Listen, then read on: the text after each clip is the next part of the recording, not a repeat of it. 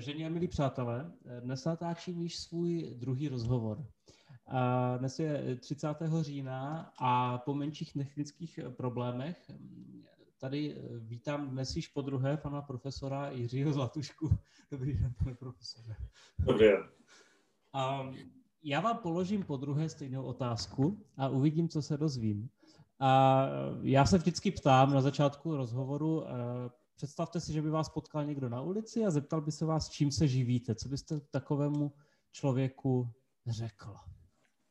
No tak eh, řekl bych, že se živím mluvením, ale eh, to, jak jsem vypozoroval, bych u vás narazil, eh, že zrovna tohle, když rozšíří, rozvinu do přílišné šíře, tak vám potom nezbyde čas na otázky. Takže kdybychom pokračovali informatikou, tak kdysi dávno jsem se věnoval Eh, matematické informatice nebo teoretické informatice, pak jsem eh, procházel přes eh, nějaké manažerské posty ve vysokém školství, což mě spíš přivedlo směrem k nějakým společenským důsledkům informatiky, důsledkům pro vzdělávání taky, a nebo záležitostem, které se týkají vzdělávací politiky obecně.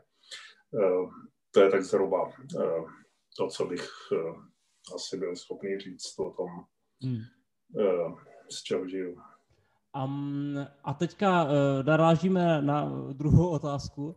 A když by ten člověk nerozuměl tomu, co je to informatika, dokázal byste poskytnout nějakou stručnou definici toho, co, čím se zabývá informatika? No, uh, informatika je... Zkuste to popsat. Uh, informatika je prostě vědní disciplína, která se zabývá výpočetními procesy, výpočetními procesy jako objekty uh, s, samými o sobě. Uh, je odlišná od uh, jiných uh, oblastí lidského vědění nebo bádání. Uh, informatika, uh, respektive ty výpočetní procesy, rozhodně nejsou uh, věc, která by byla výsledkem uh, zkoumání třeba společenských věd, eh, nepatří do eh, přírodovědných disciplín, není to biologie, eh, není to, nenajdeme je, nenajdeme ji jako takové v, přírodě, není to ani věc, která by měla fyzikální povahu, povahu fyzikálního světa. To, co by tomu možná bylo nejblíž, je matematika, kde se studují také eh, objekty, které eh, jsou mimo ten fyzický nebo svět, nebo ten svět společenských interakcí, ale ty výpočetní procesy jako takové přece jenom mají možná větší relevanci k tomu, jak vypadá ten zbytek světa. Velmi pravděpodobně Eh, výpočetní procesy eh, jsou někde eh, v základech fyzikálního světa.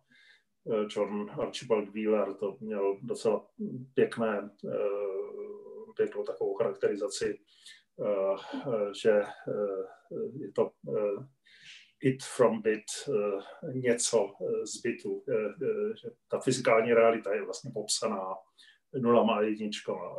Je popsaná výsledky Eh, testů, které na světě provádíme, které dávají buď výsledek ano eh, jako jedna nebo ne jako nula. A eh, toto je, že je vlastně to primární, co o světě jsme schopni, jsme schopni říct. Ty výpočetní procesy pracují,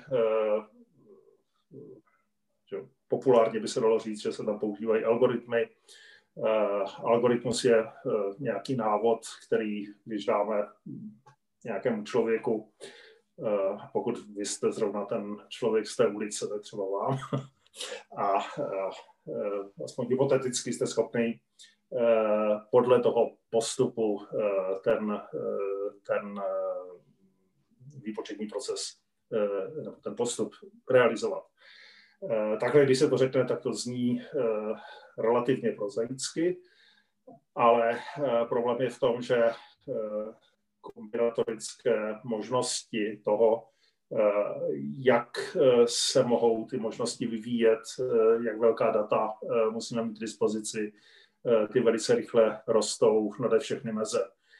A víceméně data, která pro některé i velice jednoduché úlohy jsou potřeba, tak se evidentně nevejdou do pozorovatelného vesmíru. Kdybychom chtěli třeba nasimulovat člověka ve smyslu toho, že má nějaké množství svalů v těle, které jsou ovládány eh, nervovými impulzy a eh, brát si každou možnou kombinaci eh, těch nervových impulzů, jak z hlediska toho, které svaly aktivují, tak jaké, jaké posloupnosti, tak nesmírně rychle vybočíme z jakýchkoliv možností tady tohleto zpracovávat a nezvládneme víc než nějaké dvě, možná tři vteřiny Eh, a jsme mimo cokoliv, co principiálně může být možné. Eh, tohodle, eh, tohodle, téhle vlastnosti výpočetních procesů, té složitosti, využívají některé praktické nástroje, když se používá třeba šifrování nebo techniky, které se používají pro digitální podpisy, tak ty právě stojí na tom, že eh, některé procesy v okamžiku, kdy je realizujeme potom tím opačným směrem, eh, jsou natolik složité, eh, že je z praktického hlediska nemyslitelné je realizovat. A to z praktického hlediska je důležité, protože jsou případy, nevím, nej, nejjednodušší případ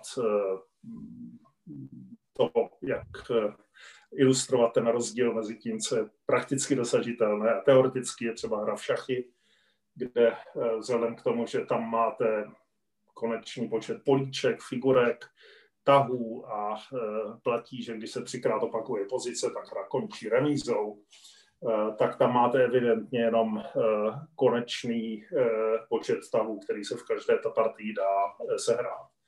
Z toho plyne, že je tam konečný počet partií, které se i teoreticky dají se hrát. Hmm. Eh, z toho plyne, eh, že je tam určitě eh, nejlepší možnost tahů.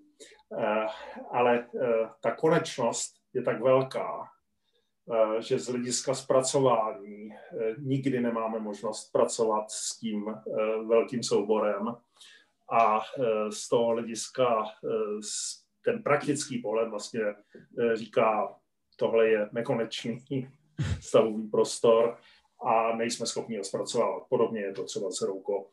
Eh, a eh, eh, vlastně záležitosti tady tohoto druhu, ty jsou specifické pro informatiku a dělají z ní samostatnou disciplínu. Matematika stojí trošku vedle v tom smyslu, že obsahuje také objekty, které do informatiky nepatří, ty jsou, ty jsou ještě větší, ještě, ještě složitější, ty prostě jsou jako úplně jako mimo, mimo cokoliv. A kdybych byl matematik, tak bych tady z tohoto hlediska měl taky problém vysvětlovat, co je vlastně předmětem toho zkoumání, protože pokud bychom se postavili na nějakou platonskou představu, že odhalujeme nějaký ten skrytý platonský svět, eh, který existuje nezávisle na nás, eh, tak musíme připustit, že ten svět je eh, řádově složitější než celý pozorovatelný vesmír. Do toho celkově nevejde. Že ten pozorovatelný vesmír je jako nepatrný, nepatrný hmm. kousínek z toho. I řada technik, které se používaly eh, eh, v době, kdy se vlastně přecházelo z těch matematických zkoumání na eh, to, co vytvořilo v 30. letech minulého století základ informatiky, tak byla čísla, která ve jsou větší než počet elementárních částí do vesmíru. Si vezmete Gedlov důkaz. Věci o neúplnosti a Gedlovo číslování, Eh, tak eh, ty konstrukce, které tam jsou, ty mocniny, se kterými se tam pracuje, eh, tak to je jako mimo cokoliv, co, co jako může být ve světě. Když spolu takhle mluvíme dneska na té konci října a ještě v České republice, tak ty otázky složitosti tady tohoto typu jsou velice blízké otázkám třeba toho co, co se dneska o tom mluví, o exponenciálním růstu v okamžiku, šíření epidemie. Ten, hmm. ty nárůsty mm-hmm. mají jako velice svérázný, svérázný charakter a vymykají se běžné představivosti člověka, který je schop, obvykle zvyklý na nějaké lineární myšlení. Hmm. Tentokrát jsem skončil ještě předtím, než uh, skončila technika. To je dobré. děkuji za stručnou odpověď. A, a když bych teďka, teďka děkuji teda, že, že jste trošičku přiblížil uh, oblast své působnosti, ale mě teďka zajímá, jak jste se dostal k informatice, vy jako osobní? A to eh, někdy v páté třídě eh, jsem se chtěl věnovat klasickým dějinám, eh, protože otec byl klasický filolog, eh, zabýval se latinou a eh, jako s oblibou jsem si čítával hm, v Homérovi a tedy v českých překladech eh, latinu jsem nikdy nezvládl. A eh, jako tomhle, takže eh, pak někdy na dalších třídách na základní škole to vypadalo takovým způsobem, že mohu začít mít problémy se dostat na střední školu kvůli kádrovým profilům mých rodičů. A jako jedna ze schůdných cest se ukázala účast nějakých eh, olympiádách, tedy matematické olympiádě nebo fyzické, eh, fyzikální olympiádě. Eh, takže někdy až tak kolem sedmé třídy, jestli si dobře vzpomínám, jsem se začal trošku podrobněji dívat na eh, matematiku. Eh, v té sedmé třídě, myslím, jsem měl eh, se spolužákem z Lavice, který je dneska profesorem imunologie, eh, tak eh, jsme se neúspěšně pokusili, pokusili vyřešit kvadraturu, kvadraturu kruhu. Jo. Tak mm, mm. mělo to své limity. No a pak jsem pokračoval vzhledem k tomu, že se teda jako eh, přes tohle se na tu střední školu dostal, eh, tak jsem pokračoval ve studiu na eh, třídě kapitána Jaroše, což bylo sice matematické gymnázium, ale se to nebylo v té matematické, ale přírodovědné třídě. A tam jsme měli s několika spolužáky, dvěma nebo třema, třemi, nápad založit kroužek programování a říct si o to, aby nás pustili eh, na vysokém učení technickém eh, na jejich eh, sálový počítač. To byl tedy hmm. počítač Tesla 200 a byl dole na dnešní údolní, dneska je to myslím fakulta výtvarných umění z VUT. No a e, ukázalo se, že když jsme jim poslali e, na VUT dopis, e, takže došla velice vstřícná odpověď, kdy e, nás pustili každý čtvrtek od, e, myslím, že to bylo od 6 hodin do, do 10, že jsme ten počítač měli vlastně pro sebe. Hmm. E, byli jsme tři nebo čtyři, e, připojili se k nám dva starší eh, eh, kolegové, kteří v tu dobu, myslím, už studovali na VUT. A bavili jsme se tím, že jsme si hráli s počítačem. Měl jsem v tu dobu takové věci jako modifikaci operačního systému toho sálového počítače, která dovolovala třeba psát operátorovi na ovládací konzoly a takový, což, což normálně nešlo a tak. Hmm. Uh, bavil jsem se tehdy v programování i ve strojovém kódu uh, přes uh, jednoho kamaráda, který pracoval na brněnské hvězdárně a zároveň v řízení letového provozu, tak jsem se dostal i ke zdrojovým kódům toho operačního systému, což dělali francouzi takže eh, z toho jsem pochytil nějaké eh, jako hezké triky, které se používaly v tom, v tom úplně nízkém, nízkém programování.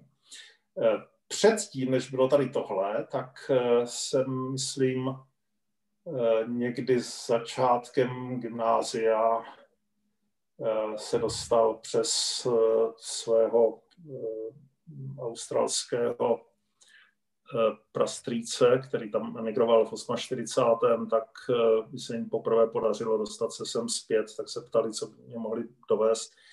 Já jsem si tehdy přál jenom mm, programovatelnou kalkulačku HP25C a eh, s tou, jsme, s tou jsem programoval nějaké jednoduché mm, úkoly, které byly s astronomickými výpočty, protože jsem se věnoval tehdy trošku Eh, i astronomii na eh, eh, brněnské hvězdárně.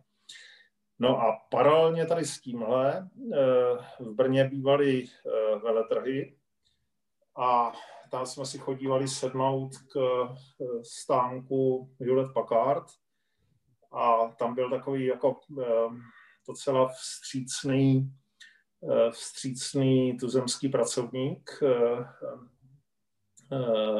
pan Vavruška, eh, který eh, potom dělal šéfa české Violet Packard po roce 1990. A ten nám tam vždycky dovolil si prostě sednout a hrát si s tím programováním těch, těch stolních počítačů. Z toho na té, ještě na té střední škole jsem chvilku s, s jedním z těch kamarádů dělal uh, pomocnou vědeckou sílu na, na strojní fakultě eh, VUT a počítali jsme tam nějaké vykresování izočár v měření tepla v nějakých vzorcích a někdy ve třetím ročníku gymnázia pravděpodobně se mi eh, poštěstilo být podobně eh, zaměstnán jako pomocná vědecká síla na Ústavu fyzikální metodologie eh, Akademie věd v Brně, kde jsem počítal, kde jsem dělal programy pro zpracování mezbauerské spektroskopie se vzorků měsíčních z ruské sondy Luna kterou tam tehdy měl, eh, které tam tehdy měl, eh, nevím, jestli dělal ředitel nebo zástupce ředitele, eh, doktor Zemčík, což je zhodou okolností otec dnešního děkana Fakulty informačních technologií na VUT. Takže tohle zhruba jsem dělal během střední školy. Na té střední škole nějakou, eh, nějakým řízením osudu jsem se dozvěděl o tom, že na eh, katedře aplikované matematiky eh, Přírodecké fakulty dnešní Masarykové univerzity, tehdy Univerzity Jana Evangelisty v Porkyně, probíhají každé úterý informatické semináře pod vedením tehdy docenta Hořejše a docenta Kopřivy. Hořejš byl mm, od nás z univerzity, vás eh, z, z VUT a pravidelně jsem chodíval na ty, tyhle uh, semináře. A uh, pak uh, mě uh, ještě na střední škole jsem se účastnil studentské, jsou takový to, co je SWOČ, ta studentská vědecká mm, odborná mm. vysokoškoláků, tak jsem se tam jako středoškolák Eh, přihlásil s programem na zpracování dat o, proměn, základových proměných hvězdách.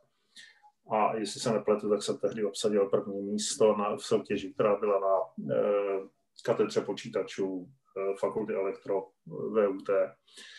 Eh, no a s tímhletím, eh, s tímhletím zhruba jsem eh, se hlásil na vysokou školu, kde tehdy zase nebylo uh, zdaleka jisté, že bych se z kádrových důvodů musel dostat. Nakonec se to ukázalo jako velice jednoduché, protože mě vzali díky tomuhle bez zkoušek a hmm. uh, uh, jako ten proces byl velice snadný. No a tam, tam už jsem teda se hlásil na informatiku studoval jsem informatiku, teda studoval, no. No, asi jo. Já jsem ještě na té střední škole, můj otec mě domluvil takové privátní kurzy matematické logiky s profesorem Maternou, který tehdy nesměl eh, vyučovat a eh, působil sice eh, na univerzitě, ale nesměl učit, takže mě soukromně vyučoval logiku. Ten mě přivedl, od toho jsem poprvé slyšel něco o lambda kalkulu nebo o, o e, Turingových strojích a, a podobně. A to mě pak dovedlo jako s nějakým specifickým oblastem v té informatice. Tak to zhruba, to zhruba začalo. No. Ten obor, co jste studoval, tak to už tehdy se jmenovalo informatika? No, to se jmenovalo matematická informatika, teoretická kybernetika, ale Eh, eh, to by byla odpověď na to, co jsem studoval. Mm-hmm. Jenže já jsem byl dnešní mluvou turbostudent asi. A ještě k tomu bych řekl, že mám falešný diplom, jo? protože uh, já jsem uh, přešel na individuální studium, které bylo rychlejší, než se tehdy studovalo. Končil jsem téměř o rok dřív. A ten rok, kdy jsem končil, ještě tenhle obor eh, nebyl a nekončil, takže diplom mám z numerické matematiky. jako je na tom napsáno, ale uh-huh. ve skutečnosti jsem studoval toto. A uh, turbostudent jsem, že jsem to jako zvládl rychleji a uh, nechodil jsem na ty přednášky. Jsem byl teda paralelně zaměstnán tehdy na Ústavu výpočetní techniky a pracoval jsem na univerzitě už eh, nejméně od uh, druhého nebo třetího ročníku, takže uh, nějak uh, to bylo takové, byly to všechny takové věci, které se dneska kritizují jako práce při studiu a mm-hmm a uh, studium nikoli v té standardní době. Mm, jasně, no, no. um, když bych se vás zeptal, jako odtušil jsem z toho, že s počítači už pracujete docela dlouho. um, no. No, a kdy Dokonce vám... nepoznám, nepoznám um, a pravděpodobně musel, muselo dojít k nějakému přerodu, kdy jsem s nimi přestal pracovat a kolem mě prostě jenom jsou. Jo. A e, tak v tom dnešním světě, já nevím, jestli se tomu ještě dá říkat práce s počítači. Ty hmm. procesory máte všude. Jasně. Spíš je, spíš je výjimka, když tam někde ten procesor není. Mm-hmm.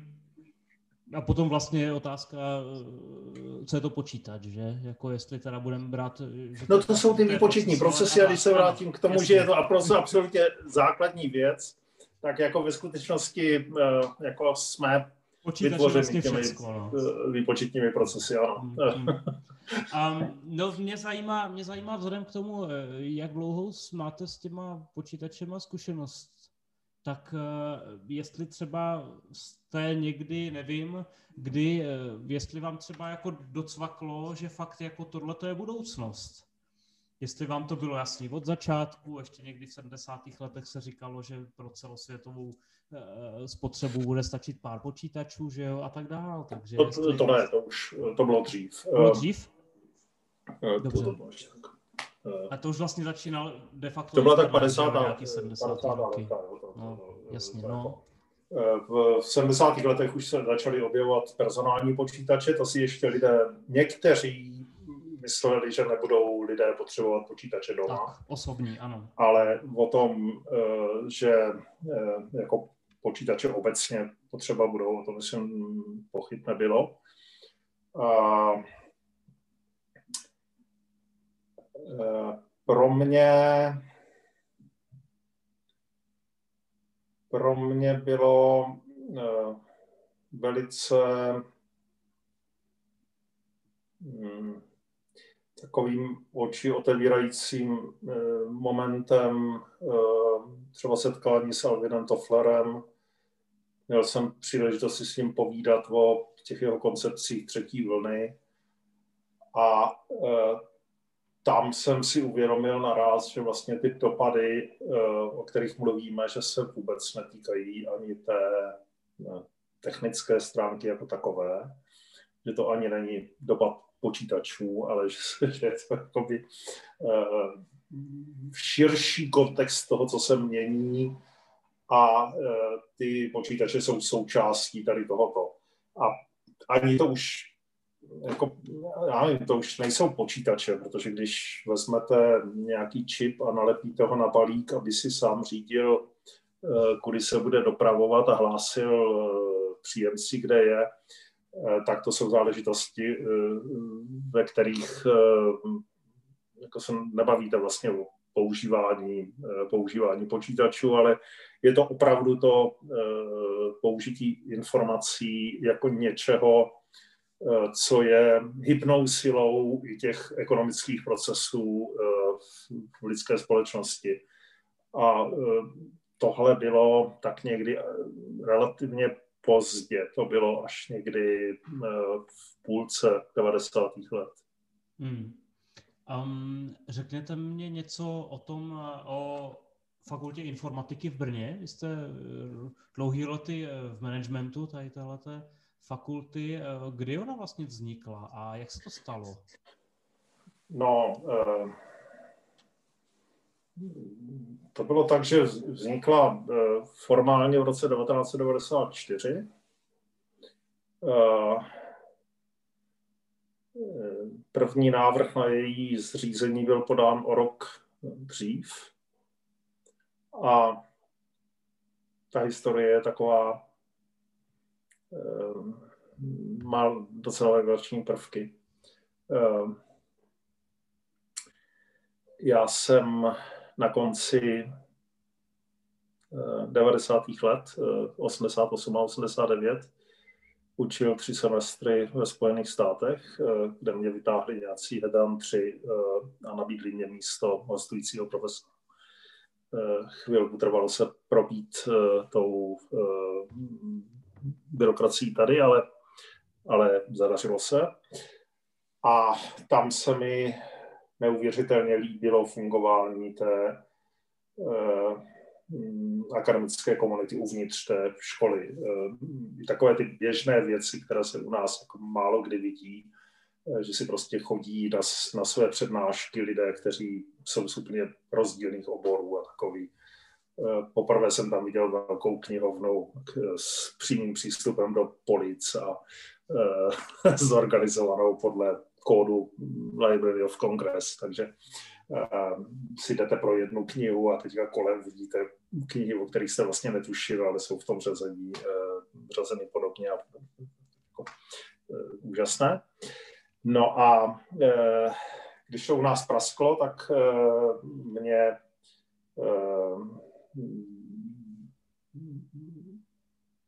občanské fórum tehdy delegovalo jako prorektora univerzity, kde jsem měl pocit, že se něco tady takovýhle jako mělo měnit a e, že takovýhle vzor by byl výborný. Rok jsem dělal prorektora e, Masarykovy univerzity, e, pak jsem z toho odešel, protože jsem se znal, že představa takovéhoto eklektismu, že nebyla běžná a že ani lidé, kteří tam někdy v 68. byli, takže si jako Eh, nějaký podobný, eh, podobný zážitek z hlediska toho prostředí neodnesli, že to většinou byla, byl spíš jenom pohled na to, jak fungovaly eh, ty výzkumné laboratoře, ale nikoli, nikoli ten systém jako celek. Myslel jsem si, že se vrátím k odborné práci, tedy jsem pracoval jako zástupce ředitele pro vědu a výzkum na Ústavu výpočetní techniky. A začaly nějaké takové ty pobyty, co jsme eh, jezdívali v rámci programu Tuším Tempus. Eh, strávil jsem asi půl roku v, v Londýně na City University of, of London. A eh, při jedné z těch mých zahraničních cest uh, došlo k tomu, že se můj uh, tehdejší šéf ústavu dozvěděl, že, jo, a pardon, ještě to ještě nevysvětluje vlastně celou tu pointu. On u nás na univerzitě ještě potom uh, odstoupil uh, uh, tehdejší rektor Jelínek a měla uh, přijít další volba dalšího rektora. A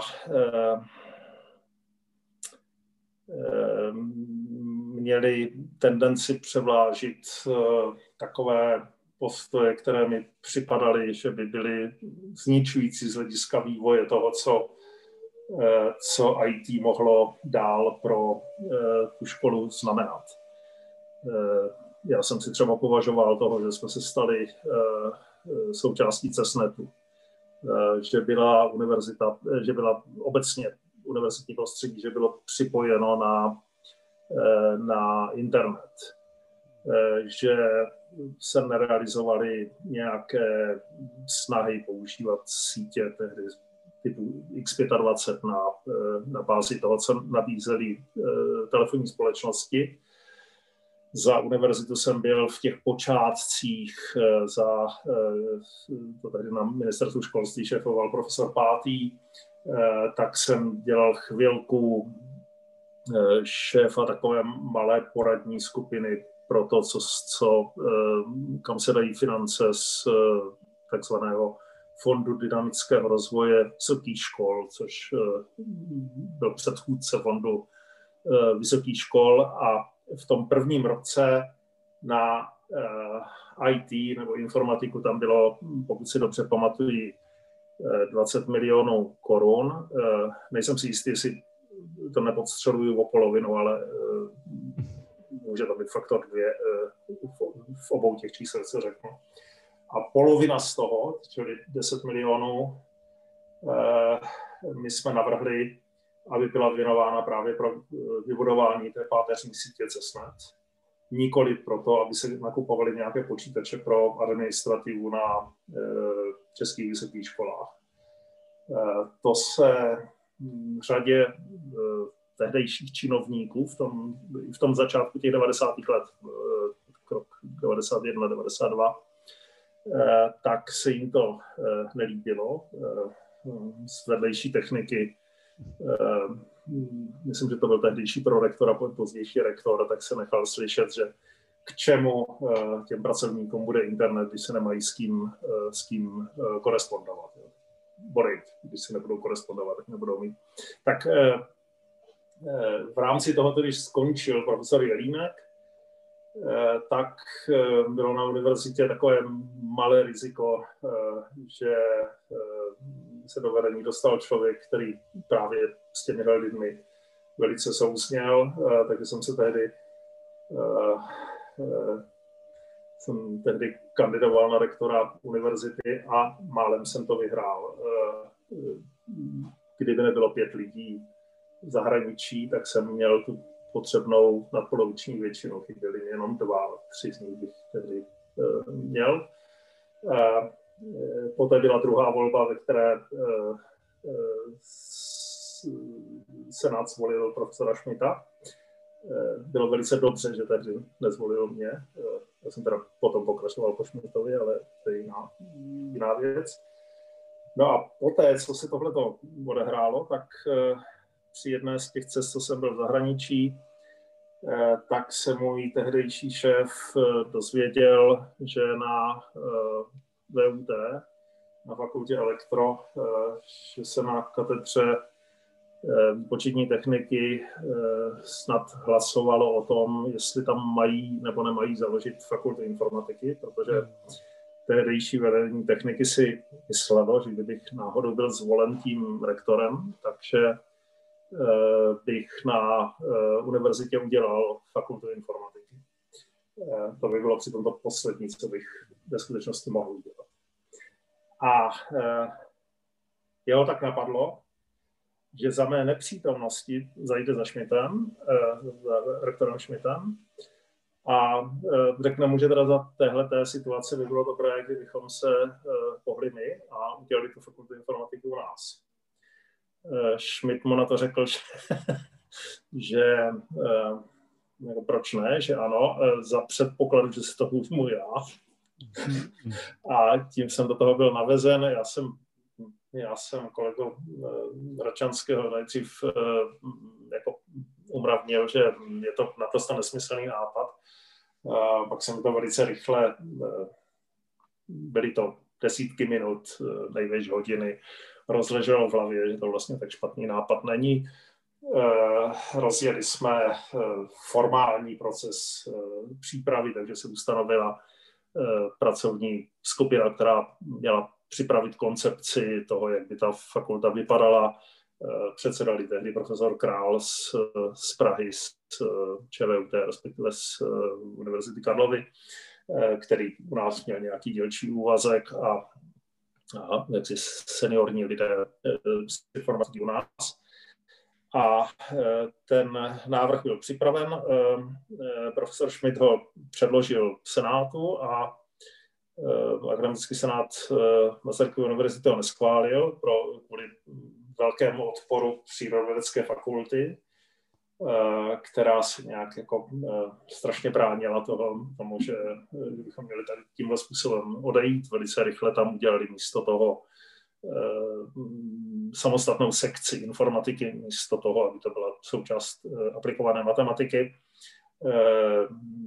Schmidtovi tehdy strašně, přestože on byl fyzik z té fakulty, bývalý děkan, jo, hmm, přecházel hmm. na ten post rektora z toho postu děkana, eh, tak mu to měli eh, strašně za zlé, nicméně eh, s ročním spožděním to potom bylo předloženo znova a stejný návrh a fakulta byla zřízena. To, jestli si dobře vzpomínám, 1. září 1994 já jsem dělal rok uh, úřadujícího děkana, uh, jenom jako uh, na začátku jsem byl zvolen na tříleté období a z té fakulty jsem potom odešel, že jsem po Šmitovi kandidoval na rektora univerzity a byl jsem zvolen, takže to byl jako ten začátek tady tohoto. Jo, to docela takový jako uh, Mm, doby.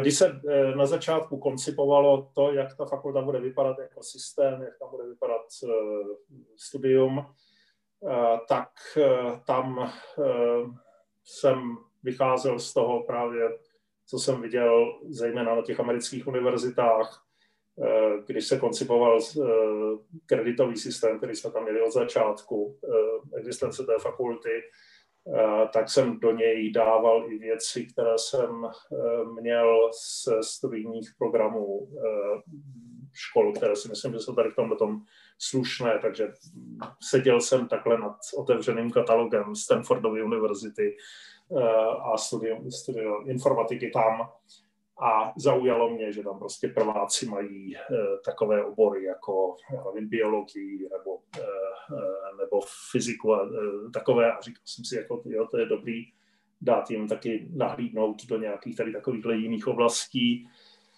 Takže z toho vznikly jakési předměty typu třeba panorama fyziky nebo takové, co jsme tam zařadili jako variabilní věci v nějakém takovém Eh, to, co se dneska začíná zavádět jako společný základ. Eh, zaujalo mě, že na tom Stanfordu tam měli mm, povinný předmět, který se jmenoval English. A, a eh, v rámci toho jsme tady u nás to překřtili jenom na základy odborného stylu a hmm, hmm, hmm. bylo to tam od začátku jako, jako předmět, věnovali se tomu docent nebo dneska profesor Pala nebo doktor Peňáz, eh, kteří vlastně ty eh, prváky učili, eh, jak se tady slušně vyjadřovat v tom, v tom odborném stylu, tak aby to na úrovni češtiny bylo v pořádku. Z anonymních anket v těch prvních letech působení fakulty si z tohohle předmětu pamatují Eh, takovou, eh, eh, takový povzdech jednoho z těch studentů, že k čemu mi to bude, abych tohle to uměl, jestli někdy něco budu psát, tak tam bude zde nějaký editor, který to po mně opraví. No a um, mimo jiné jsme teda dělali takové jako nezvyklé věci, jako třeba psychologie v informatice. Hmm.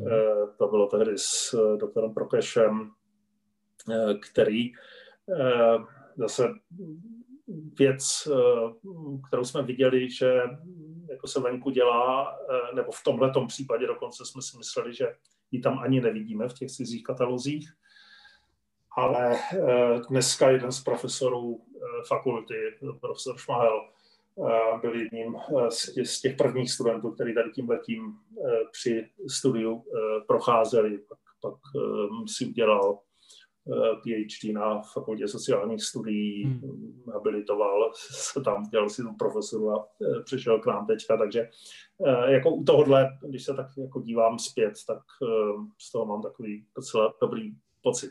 S tím Prokešem to tam bylo podobné, že jsme s ním si řekli, že v rámci takových těch eh, pohledů na mm, informatiky nebo ajťáky, jako lidi, kteří jsou víceméně autisté, kteří nebudou komunikovat se světem, tak je tam i předmět, který se stává z toho, že se studují a předvedou divadelní hru Eh, takže byla tam taková, byly tam takové věci jako představení Hamleta nebo, eh, nebo Kunderovy ptákoviny. Eh, tam jsme se dostali trošku do kolize s autorskými právy, protože se ukázalo, že ani pro použití na škole to nebylo tak snadné, takže to třeba nesmělo mít reprízy pro veřejnost, ale jenom, jenom jako pro tu, pro tu výukovou část a ja, pána much ja, a celou řadu takových zajímavých věcí.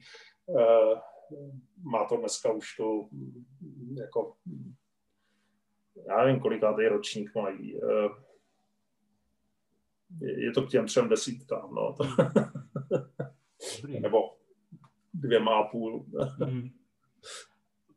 Ještě, ještě jednou, jednu, jeden dotaz eh, k fakultě informatiky. Když byste srovnal uh, ty začátky, třeba fakt jako v té půlce 90. let a teď, jak se, myslíte, liší studium pro, pro, pro studenta? V čem, v čem je to jiný? V čem proběhl vývoj nebo obsahy těch eh, oborů za dva a půl desítek let? K tomu aktualizování těch oborů dochází pořád. Eh, eh, my, když jsme koncipovali tu fakultu, tak jsme explicitně vycházeli z toho, že je to disciplína, která se zejména po té technické stránce mění tak rychle, že eh, nemá smysl třeba na začátku pětiletého studia, které bylo v té době běžné, tak říkat, jak budou vypadat ti absolventi, protože do té doby se změní jak ta hardwareová stránka, tak, tak stránka těch systémů, co nad tím jedou. Takže jednalo se nám o to, abychom dali slušnou průpravu v tom, co by se dalo říct, dalo označit jako teoretické základy. Uh, vycházeli jsme z takového toho známého mota, že uh, uh, dobrá teorie je ta nejpraktičtější věc, kterou si můžete vymyslet. A Eh, snažili jsme se ve velké míře eh, dávat eh, studujícím možnost, aby si vybírali z nabídky těch, toho, co se na fakultě dávalo, tak jakési části, které jim vytvářejí nějakou vlastní orientaci v rámci té, té šíře té disciplíny. Eh, tam to zase vycházelo z jednoduché představy, že eh, pokud čím víc unifikujeme to, čím procházejí, čím víc mají eh, ty též znalosti, se kterými končí tu školu, znalosti, průpravu a tak dál, tak tím méně jsou konkurenceschopní, protože to, co je, to, co je to, co vytváří jejich cenu, to je tím, jak se liší od těch ostatních, nikoli Eh, jak jsou stejní, že to není prostě produkt nějakého továrního pásu. Eh, a to, tohle byly představy, které jsme měli od samého začátku. Teď mám trošku pocit, eh, že vzhledem k tomu, že se víc sešněrovávají pravidla pro akreditace, takže se tady ta, tahle ta složka studia přece jenom trošku vytrácí. Jsme ale v mírně jiné době, kdy ono už těch informatik vznikla po České republice spousta. Ono vzniklo jich tolik, že se dá říct, že Eh, když lákáme studenty, tak jim můžeme říkat, že mají příležitost jít buď na originál k nám, nebo na nějakou skopí, které jsou někde jinde. Eh, po mně chcete nějaké reklamní slogany, eh, jakože asi nechcete. Tak v rámci tohoto si myslím, že se víc sešněrovávají pravidla, a sešněrovávají se způsobem, které spíš, který spíš vyhovuje eh, nějakému eh, nejmenšímu eh, společnému násobku, než, než že by to aspirovalo k něčemu, co by otevíralo možnosti pro nějakou velkou kvalitu nahoru. Takže jestli po mně chcete nářek eh, stárnoucího kmeta, tak eh, nad zůvěřilostí eh, dnešního světa, tak tohle bych si zanaříkal, že mně připadá, že ta že volnost, která byla v dřívější době, že vzhledem k tomu, že jsme měli jasnou představu kvality a nechtěli jsme, nechtěli jsme dělat nějakou já nevím, soukromou školu na rýžování peněz nebo něco takového, co se, eh, co se později začalo. Eh, takže ta volnost dávala eh, mnohem větší prostor pro kvalitativní rozvoj. A to už vůbec teda nemluvím o těch, o těch různých přístupech motivovaných nejrůznějšími MBA metodologiemi na měření kvality a eh, jako to, co se dneska, eh, to, co se hmm, dneska hmm. používá, to, to si myslím, že je odpudivé. A eh, z hodou okolností mě letos vyšel překlad knihy Tyranie metrik od Jerryho Millera, která je právě tady o negativních efektech tady tohohle. A ty se na tom, na tom vysokém školství podle mého názoru strašně silně podepisují podepisují se i níž, jo, to, je ta, eh, to je ta mentalita za třeba společnými maturitami nebo tím mechanistickým přístupem k tomu, ale eh, co s tím, jo, eh, může to mě, ode mě slyšet tady tyhle ty nářky. V pohodě. Um, ještě, ještě poslední dotaz k práci. Učíte i prváky? Uh, já? Ne. Uh, ne, ne, ne. Bohužel ne. Já jsem uh, učil eh, předmět, který byl, nebo učíval předmět, který byl povinný v prvním ročníku, eh, to se jmenovalo základy informatiky, kde jsem je prováděl eh, vlastně tím, jak se používá indukce a rekurze při konstrukci matematických a informatických objektů, jak se z toho dělá programování. A dospělo se tam i k limitům eh, eh, výpočetních systémů ve smyslu eh, nerozhodnutelnosti problému zastavení.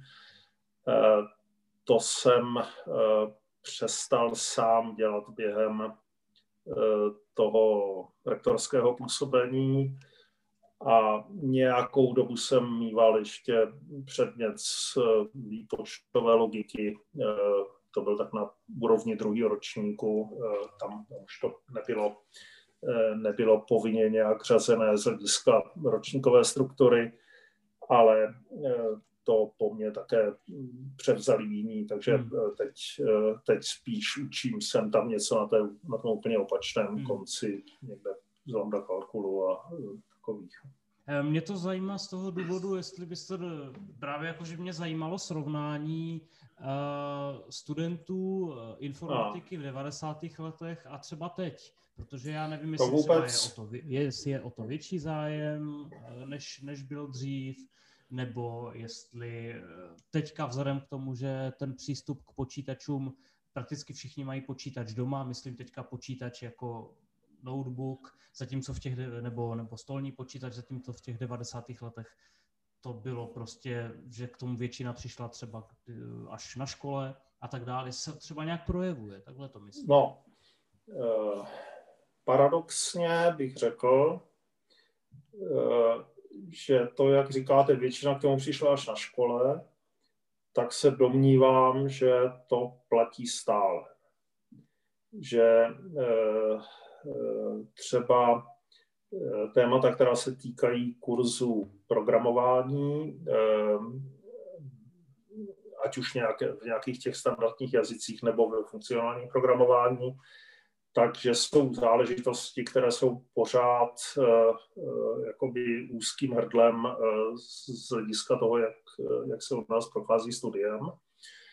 A to, kde se musíme starat o to, aby opravdu ti studenti dostávali třeba příslušné penzum cvičení a jako šanci to opravdu absolvovat, tak je to tady v tomhle. A i přístup k výpočetní technice, kde tady tyhle ty prostředky jsou k dispozici, tak ten je pro, ty, pro ten začátek toho studia velice, velice zásadní. Takže v tomhle, tak jak to říkáte, se to moc nezměnilo, protože ono ty, ty počítače na úrovni používání prostě uživatelského, tak jako to dneska Eh, to dneska používají, já bych řekl, staré babičky v domácnosti. Eh, jako většina z nich zvládá dnešní automatické pračky třeba, no a hmm. co je tam co jiného než počítač jo, vevnitř. Eh, drtivá většina lidí zvládne telefonovat a já nevím, co dalšího, takže ten, ten čistě uživatelský přístup k tomu ten, myslím, nevypovídá vůbec nic o, o těch předpokladech, které ti lidé mají pro eh, studium té disciplíny jako, eh, jako ať už vědního nebo aplikovaného eh, aplikačního oboru. Přece jenom my vyžadujeme Eh, to, aby měli nějakou schopnost nad tím zamyslet jako nad systémem, se kterým pracují, jo? vidět do, eh, do podstaty toho, eh, co se tam odehrává. A to se pravděpodobně nějak revolučně nezměnilo. Změnily se úplně jiné věci. Změnily se věci toho, kterých na tom začátku 90. let jsme mírně snili, ale nikdy se to nedařilo a to je třeba používání angličtiny jo, na, na vysoké škole, kde uh, jednu chvíli jsme si představovali, že třeba přejít na anglickou výuku by bylo poměrně snadné, protože to každý bude znát uh, ze střední školy. No, tak ukázalo se, že to takhle snadné není. Uh, ale dneska už, když se ti studující dostanou do předmětu, kde se mluví anglicky, tak, tak se tam prostě dostanou. Jo? A Eh, to, to se dostávají stále častěji eh, vzhledem k tomu, že chceme být otevřenější vůči zahraničním studentům, ale třeba vzhledem k tomu, že k nám chodí studenti z, z těch programů Erasmus, kde hm, prostě mezi těmi českými studenty sedí i, eh, i anglicky mluvící a v takovém případě je samozřejmé, že se přejde na angličtinu, protože v okamžiku, eh, kdy eh, naši studující mají povinnou zkoušku z angličtiny, tak eh, jako není důvod, proč by to nepoužívali. Stejně jako není důvod, proč by nepoužívali třeba matematiku v programech studijních zaměřených na biologii, jenom proto, že matematika je jiná disciplína. No, tak, jako, nikdo tam nebude namítat, že třeba nesmí, nikdo nesmí ti počítat průměr kvůli tomu, že to se studuje na matematice. Tak, eh, jako tam to takhle nevypadá, ale s těmi jazyky se velice často s těmihle, eh, s těmihle výhradami eh, setkáváme. Že? Ale celkově hodnotit to, jak vypadá ta populace studentů, já jsem na to starý, já jsem ještě tak někdy, eh, to si tak člověk uvědomuje, kdy už je jako generačně někde jinde, jo, tak eh, ten pocit, že ještě nějak tak jako patřím k těm studentům, ten mě mohl držet ještě tak ti do konce 80. let, jo, to tak nějak. A pak jsem si uvědomil, že ne, to je fakt jako hmm. úplně jiná generace, no. A e, časem si potom uvědomí, že mm, člověk patří vlastně k těm starcům, jo, že e, to pro mě bylo velice pěkně vidět teď na uh, poslední volbách děkana na naší fakultě. Uh, jako řada problémů, tam byla manifestací podle mého názoru tady tohoto. A uh, to, jako, jo, to, to přichází. A, takže abych se jako vyjadřoval k tomu, k té studentské populaci, to skoro bych řekl, že je lepší se zeptat někoho mladšího nebo přímo těch studentů. No. A e, na druhou stranu my se od založení fakulty systematicky snažíme o maximální teritoriální rozsah toho, e, od, odkud se snažíme brát nejlepší uchazeče. Takže celou dobu jsme vždycky obesírali všechny slovenské školy e, s nabídkami na, na studium. Máme polovinu eh, studujících eh, ze Slovenska a ve směs eh, Slováci v okamžiku, kdy se rozhodnou jít k nám, tak je to už to samo o sobě překonávání nějakého nepohodlí, takže tohle samo o sobě způsobuje, že statisticky nemají tendenci patřit těm, těm horším. Jasně. A ty proporce zájemců jsou plus minus stabilizované. Eh, myslím si, že eh, nejsme v situaci, eh, že by se dalo říct, že je to disciplína, kterou, ve které všichni vidí budoucnost, taky chtějí studovat. To, takhle to nestojí, jsou to, bereme plus minus stejné proporce z těch přihlášených snažíme se propagovat kvality fakulty, dávat je do různých těch letáčků, které dáváme na, na střední školy. Vysíláme tam, sem tam i nějaké vyučující nebo, e, nebo studující na to, aby tam měli třeba přednášku pro ty e, studenty a podobně. A teď zrovna si slibujeme, že zajímavo, zajímavým impulzem by mohlo být rozvětí specifického studia v kyberbezpečnosti, kde hmm. Eh, tam je to oblast, kterou, které jsme se teď, doteď věnovali spíš na úrovni magisterského nebo doktorského studia. Eh, teď jsme rozdělili ehm, profesní program, eh, který by časem se mohl výraznějším způsobem rozrůst a to je třeba mm, studijní program, který jsme dělali na přímý poput z NUKIBu, z Národního úřadu pro kybernetickou informační bezpečnost, který nás vyzval k tomu, že vzhledem poptávce, jak hmm. u nich hmm. z hlediska těch odborníků, tak z hlediska, z hlediska obecně toho komerčního sektoru kolem, takže udělat něco takového by stálo za to. Eh, podařilo se to akreditovat, podařilo se to otevřít a je to profesní program, takže tam eh, ten je koncipován dokonce tak, eh, že je tam výrazná součást jakési širší stáže ve firmách, kde jsme si tady tohleto vyzkoušeli na studijním programu, který se týkal služeb v IT, eh, to byl magisterský program, ale tam v těch čtyřech semestrech vlastně téměř jeden celý semestr byl, byla stáž ve firmě, eh, ze které ti studenti poté musí dělat nějakou zprávu. Eh, většinou ta práce, co tam dělají, slouží jako základ pro jejich diplomovou práci. Ale to, co jsme si tam vyzkoušeli, to byla spolupráce s těmi firmami, výběr těch firm a i jakási forma dohledu nad tím, že když tam ti studenti jsou na stáži, takže opravdu získávají nějaký uh, vzdělávací obsah, že to není prostě uh, neplacená pracovní síla. a tohle se nám nesmírně osvědčilo, takže o tohle si hodně slibuju do budoucna. Hmm. A poslední dotaz a úplně teda nepracovní.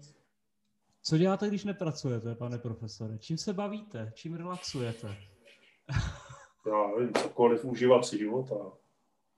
Uh, já nevím, jestli čtete, rád poslouchám. nebo tak, co, co děláte, no, jestli posloucháte Prosím? něco, nebo... Jo, rád poslouchám hudbu, eh, jo. A co třeba? Věč, skoro všechno. Většinou poslouchám klasiku jako veškerého možného zaměření, včetně moderní. Takový jako